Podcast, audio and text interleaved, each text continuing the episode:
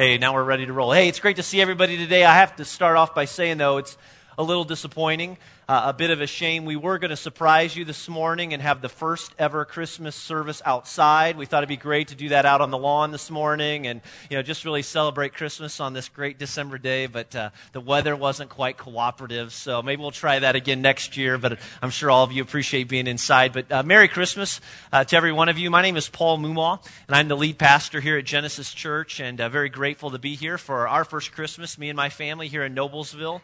Uh, we joined the staff of Genesis Genesis Church back in September. And uh, my wife and I, we have three little kids. Uh, Joel's five years old, Luke is three, and Kate is about five and a half, almost six months now. And for some reason, there was about an hour and a half time span in the middle of the night where she didn't feel like sleeping uh, for whatever reason. But uh, we're up and moving today thanks to coffee and good stuff like that. Uh, but we're glad you're here today, uh, especially if you're a guest. Maybe you came with some friends or your family here from out of town. we want to welcome you here to Genesis with us. We're really excited excited about what God's doing in this church, in this community, and we just want you to know uh, that we are extending an invitation uh, for you to come back and join us any week uh, with some of the great things that God's doing here in this place, and we look forward to telling you more about that. If we can serve you in any way, please let us know. Uh, we've got volunteers back at the Info Hub. We'll be available afterwards. I'd love to meet you and talk a little bit more about your life and uh, what's going on at Genesis. As you saw from the video, and as we talked about a little bit earlier, we've been in this teaching series that we've called Advent Conspiracy. And we've been talking about what it means to get Christmas right. Uh, to make sure that we're on focus and that we get Christmas right. Because you see, if you're not careful, it's easy to get fooled by Christmas. It's, uh, it's easy to get fooled by Christmas. And where would we be if we didn't have Will Ferrell uh, this Christmas season? But it is, it's easy to get fooled by Christmas. We get, we get tricked into believing that Christmas is, is about other things. It's about stuff. And, and, our spending proves that to be true. Starbucks put out this little flyer this year, uh, just simply entitled Good, and this issue was about the holiday economy. And they report some statistics about how Americans spend their money during the Christmas season. Uh, they report that this past year, uh, Americans spent $475 billion on Christmas. Uh, of that $475 billion, $9.3 billion was spent on jewelry, on bling bling. Uh, $5.8 billion was spent on toys, uh, games, and different kinds of hobbies. $20 billion alone was spent on postage. You know, just mailing out those Christmas cards to your friends and your family. $19 billion spent on computers and video games. $26 billion spent on gift cards, $700 million alone spent on scented candles. All right? Some, uh, some other things. Add to this Americans will purchase 30 to 35 million Christmas trees this year. 67 million turkeys will be eaten between Thanksgiving and Christmas combined. And this year, Americans will consume 131 million pounds of eggnog which I can say that I will not consume a drop of the nasty stuff, all right? And I don't know who likes eggnog anyways. I think Ben Kraus does and maybe two other people in the room. Anybody like eggnog? We have any egg? Oh, plenty of eggnog representatives in the house. Well, some of you, uh, some of us maybe like spending money on Christmas. Others, uh, it can be very stressful. You know, you, have got shopping lists and all the people to buy for, and you're buying out of maybe habit. You're buying for some people out of obligation. You're straining your brain trying to figure out what in the world to get Uncle Louie this year, even though Uncle Louie has everything that he could possibly need. But with the economy the way it is, and, and with all the credit card debt, Christmas is driving you crazy. You know, because you know that by the time you get through this season, you're going to have that much more debt, and trying to pay for it all is going to be a challenge in and of itself. And so it's easy to get fooled into believing that Christmas is all about stuff. Well, traffic is a mess. It's crazy during holidays. It started a few weeks before Thanksgiving, and we've still got a few weeks of it left. It's easy to get fooled into believing that Christmas is about traffic jams and delays. Or, you know, Christmas means getting together with family. And for some of you, this is a great thing. It's something that you get excited about. You get excited about traveling to mom and dad's or to grandma and grandpa's and the tradition that comes with that. For some of this may be a great thing, but for others, it might be the last thing that you want to do, you know, because of some of the things that have happened in the past. And you've done everything you can to get as far away from your family as possible, but you do it for your kids, and you were hurt, and you have no desire to face some of the members of your family. And so we get fooled into thinking that Christmas is, is just about family and maybe bad memories. And we all know that Christmas can be a lonely time too. You know, maybe it's been for you in the past, or maybe you know someone that, that's going through a lonely time. Maybe you lost a loved one this year. You know, this will be the first Christmas that that special someone won't be there with you in your life. Depression becomes a big deal during Christmas, during the holidays. The suicide rate goes up. And as families get together, you start to understand more and more how alone you feel. You know, there's this place of emptiness in your life, and you want to see it met. And so we get fooled into believing that Christmas is about loneliness, it's about painful memories, it's about not wanting to look to the past. But it's unfortunate that this is what Christmas has become for us, that it's become stuff and it's become about retail sales and credit card debt and traffic jams and frustration and loneliness. And you know, this season becomes so stressful that like our main goal is to just try and survive it, to get through. It's like Christmas is nothing more than a hurdle that we've got to get through in order to get to the start of another year. You know, if we can just get through one more week, then we can start all over, we can start fresh. It's another year ahead of us. The question that I want to ask this morning is Is this what we want? I mean, is that what you want Christmas to be for you, for your family, for your life? You know, because I think we've been fooled into believing that Christmas is all about stress, it's all about stuff, it's all about loneliness. And as followers of Jesus, we know that it's more than that. I mean, if you've put your trust in Jesus Christ, you know that it's more than that. You know it's about Jesus and, and it's about celebrating his birth, but, but we fall into the trap too. We get caught up into the scheme and the race, and, and we forget really what the point of the season is. We lose sight of the real point of Jesus, uh, of the season. We've taken our focus off of Jesus. I've noticed that there's a church here in town in Noblesville with a nativity scene out front, and up until last Thursday, they still had not put out the baby Jesus you know, Mary and Joseph were there and even some of the critters, but no Jesus yet. Now, maybe they're waiting because they don't want the baby Jesus to be stolen, or maybe it's going out today, or maybe it's going out on, on Christmas morning or something. But I couldn't help but think, I wonder how many of you, even three, four days out from Christmas, still haven't allowed Jesus to be a part of your story yet, to be a part of your month, to be a part of this season for you. Have you taken the time to make Jesus Christ the focus of your Christmas? Well, Matthew, the gospel writer Matthew, and you can turn there if you'd like, wanted to be sure that his readers would know and understand that Christmas is all about Jesus. That the whole point of Christmas, the reason that we celebrate Christmas, is the birth of Christ. And more importantly, he wants us to understand who this baby is in the manger. And so in Matthew chapter 1, uh, looking at verse 21, a couple of verses here, Matthew gives us some words to remind us of who this baby is, this person in the manger. He writes in Matthew chapter 1, verse 21 She will give birth to a son, and you are to give him the name Jesus, because he will save his people from their sins. All this took place to fulfill what the Lord had said through the prophet. The virgin will be with child and will give birth to a son, and they will call him Emmanuel which means God with us. Now, don't be fooled by the baby here. Matthew makes it very clear that there are two things he wants us to see in this child. First, that this child will be called Jesus. Now, names were very important during biblical times, even more so today. A name spoke of who you were, the family that you came from. It, it, talked about your purpose in life or the mission that was before you. And this child, this baby that Matthew is describing, is Jesus. It means Jehovah saves. Jesus came to the world to save people from their sins. But Matthew also wants us to know that he will be called Emmanuel, a Hebrew word meaning God with us. Christmas is all about Jesus. It's the story of his birth. It's the story of promise, of, of hope, and of love, a love that is still changing the world today. But if that's the truth, then what happened? I mean, if that's the point of everything that we do, then what happened? What happened to the message? Who stole it away? I mean, what was once a time to celebrate the birth of a Savior has turned into long lines at customer service and bad Christmas songs on the radio. Is this what we want Christmas to be about?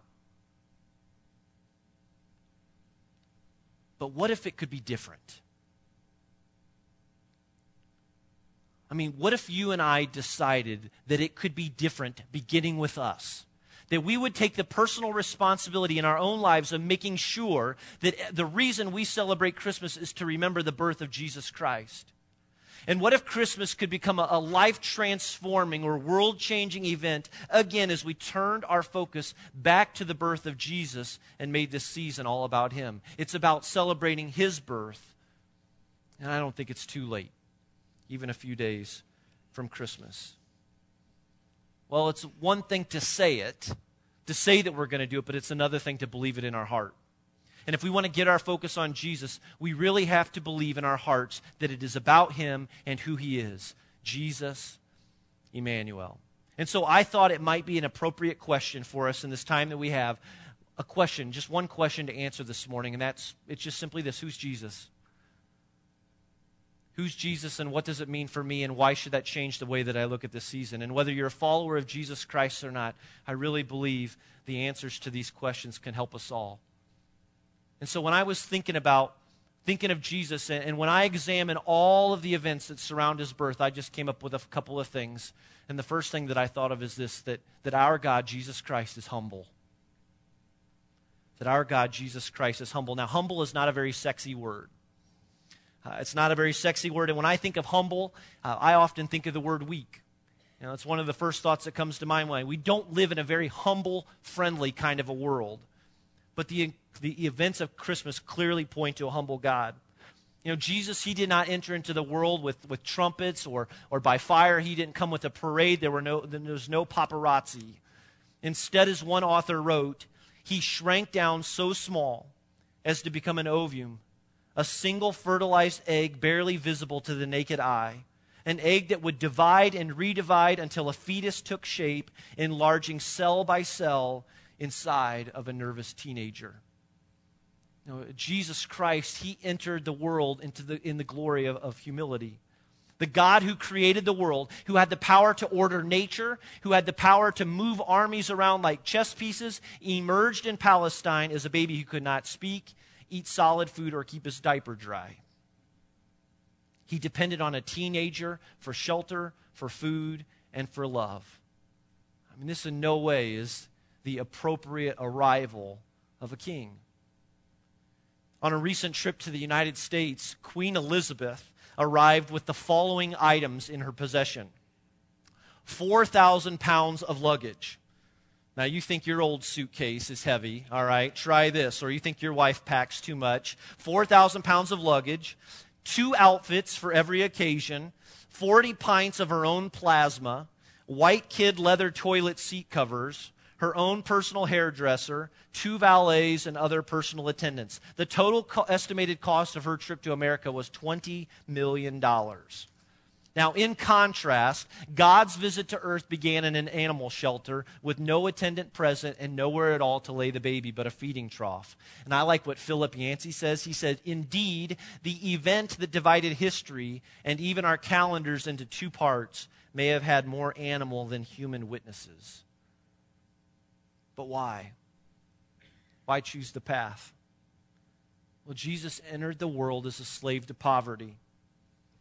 He chose an unknown birthplace in a very remote location, and he was born to a rural teenage girl, all to come to save us. And think about it for a second. I mean, if he had been born to a high ranking public figure or been born to a celebrity, doubters would have said that the world had been transformed by wealth. Or suppose he had chosen Rome over Bethlehem, been born right in the middle of it all, the center of it all. The doubters would have said that his transformation had been brought about by the power uh, of wealth. Or, cho- or, just suppose he, he had, uh, he had chosen to be born to a, a high ranking public figure. Uh, doubters would have said that uh, he had been transformed by the world had been transformed by popularity or if he had been born to the emperor people would have spoke about his rightful power instead what did he do he chose the way of the poor and the simple he went with the ordinary he humbled himself and snuck into the world for only a few to see And he did all of this so that people would know that it was God and God alone that changed everything. Not power, not wealth, not government, but God, that God had changed everything. Here's what else we see that not only is our God, not only is Jesus Christ humble, but I think we see that he is approachable. That Jesus is approachable, that Jesus changed the way that human beings approached God. Today, if you're a Hindu, if you're a practicing or a devout Hindu, you go to the temple and you offer sacrifices to the gods. If you're a devout Muslim, you bow down so low to the ground that your forehead touches the ground. And in most religious traditions, fear is the primary emotion that people experience when they think about God. Well, Jews associated fear with worship too. I mean, think about it. The burning bush for Moses was a very frightful sight. Uh, the, uh, the hot coals that touched Isaiah's lips. Paul was struck by a bright light that blinded him on the road to Damascus. Jewish children were taught of this sacred mountain in the desert that if you touched the mountain, you would die. That if the Ark of the Covenant was mishandled, you would die. If you entered the Holy of Holies, you would not enter or exit it alive, that you would die. Reading the Old Testament, you know, it's not hard to get a little spooked out by the thought of God. But Jesus changed that for everyone. When Jesus came, he changed that for us all because he was born, because he lived and died. You and I can approach God. We can have a relationship with him. Hebrews chapter 4, verses 14 to 16. Therefore, since we have a great high priest who has gone through the heavens, Jesus, the Son of God, let us hold firmly to the faith we profess. For we do not have a high priest who is unable to sympathize with our weaknesses but we have one who has been tempted in every way, just as we are, yet was without sin. Let us then approach the throne of grace with confidence so that we may receive mercy and find grace to help us in our time of need. That's what that's why it is so important for you and I to make Jesus the focus of our Christmas because of what he did. This is what he did for us. He came to this earth and he lived and he died so that we can have a personal relationship with him. And as we hold to verses like this one, we're reminded that we can have uh, a relationship with God and we can go before God with confidence. We can go before God with confidence because of what Jesus Christ has done. He has paved the way, He has built the bridge. And we can have the faith and the confidence to, to stand face to face with God in front of the people who hurt us. That we can stand with God and that He will help us face these people, you know, even when we've been hurt. That He can help us get through our rough financial time or through our, our tough and frightening season. That He will go with us when we feel alone. And if you've never put your, your trust in Jesus, if you've never surrendered your life to Him, this verse reminds you, it reminds us that God is a God of grace that He sent Jesus Christ to this earth on your behalf, and that He wants to have a relationship with you. And finally, there's at least one more thing that I think we can see in Jesus, and that is that Jesus favors the underdog. I know that sounds kind of silly, but that Jesus favors the underdog. If you're a sports lover, you know what that means uh, to root for the underdog. We love rooting for the underdog unless they're playing your team, you know, and then you just want your team to destroy them.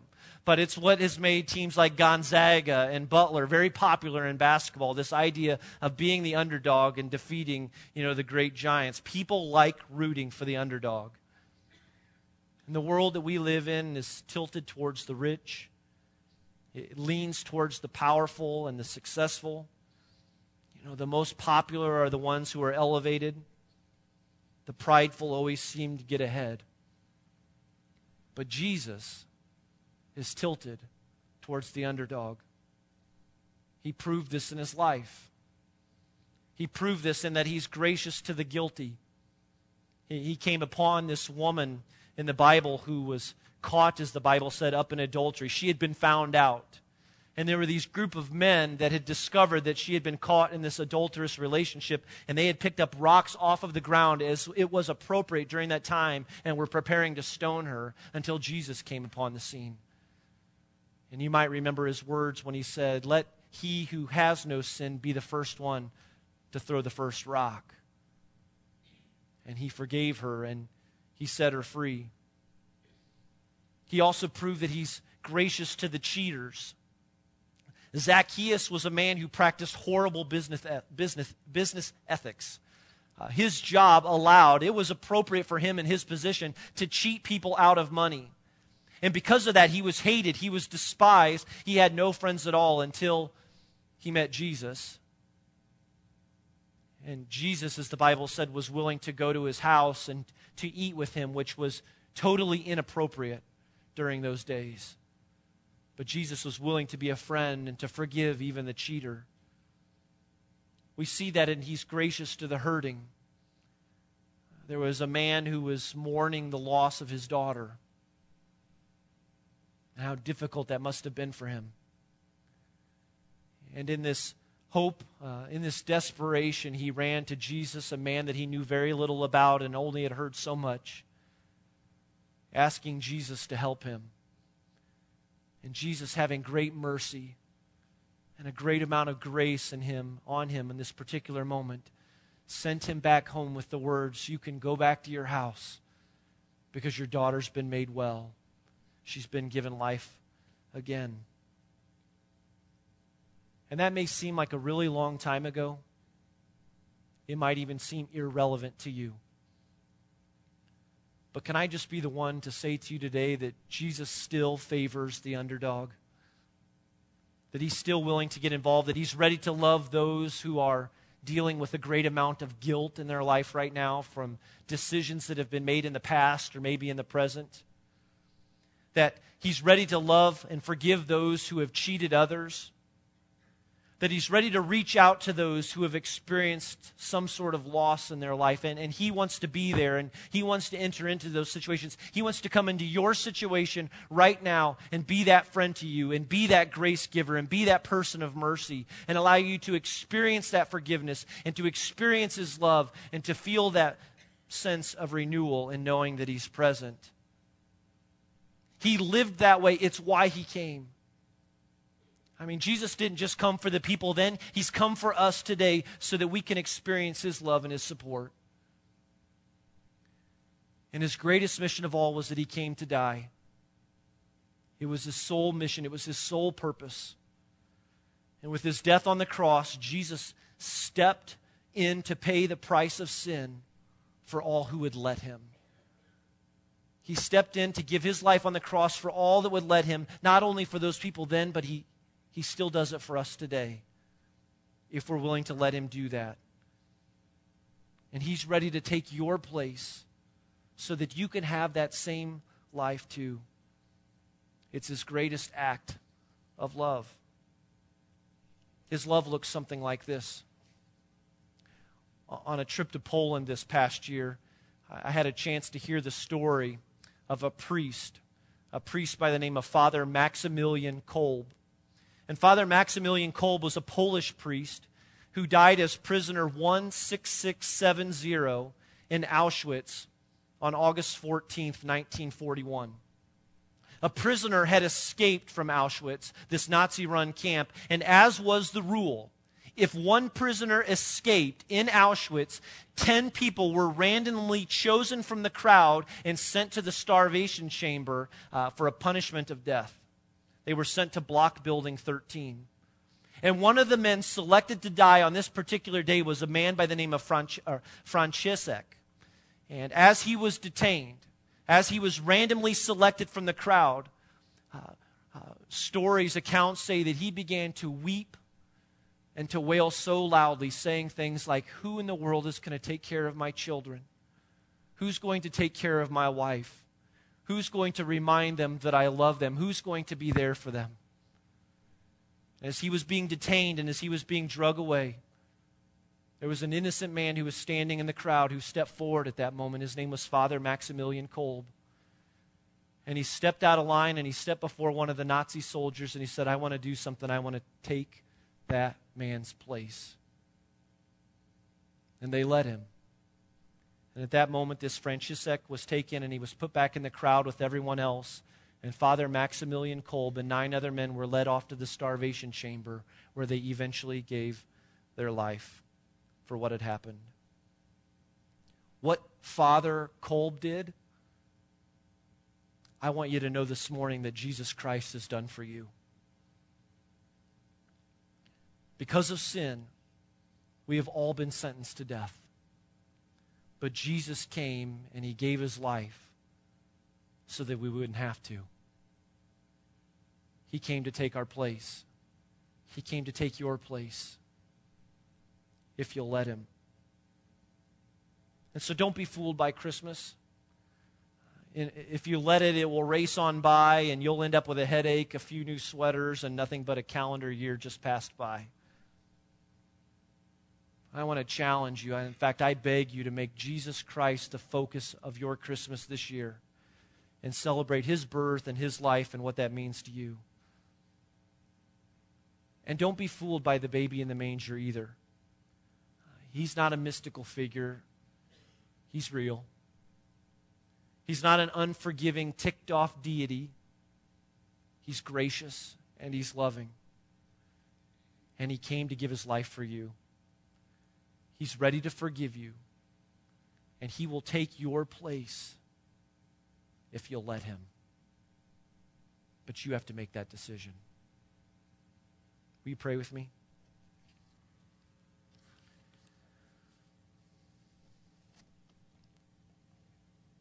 Our God in heaven, we thank you for your Son, Jesus Christ, that you sent him into the world on our behalf so that we can have life. And Lord, I know that uh, I'm just as guilty as anyone, and I can get caught up into the flow of, of Christmas and the gifts and the stuff and the stress. And I can even look ahead and, and just look to another year, and it's just like Christmas is this big hurdle, and if we can just get through it, we can get back to a normal way of life. Oh, but I just ask your for forgiveness this morning for my own life, Lord, that I might be reminded, Father, that this, this uh, doesn't have to be normal. I, I, don't have to see Christmas as just another time of, of gift giving but, but I can see it for what it truly is, and that is it's Jesus. It's his birth, it's his life, it's his death, and it's his resurrection. And I thank you and I give you praise this morning, Father, for your Son, that he stepped out and he took my place. He gave his life so that I can have life. And I just pray that that would be the message, that that would be the news that each person who's here today would leave with here this morning that Jesus Christ has come, that He has given life to each and every one of us if we'll just take it. And so I lift up my friends to you right now, Lord, who may be struggling with that reality of even believing it's true. God, would you invade their personal space right now and remind them that it is true, that it can be believed, and that it does change everything. God, let this be a great season to celebrate the birth of your Son, the gift of your Son, Jesus Christ, and may it change everything.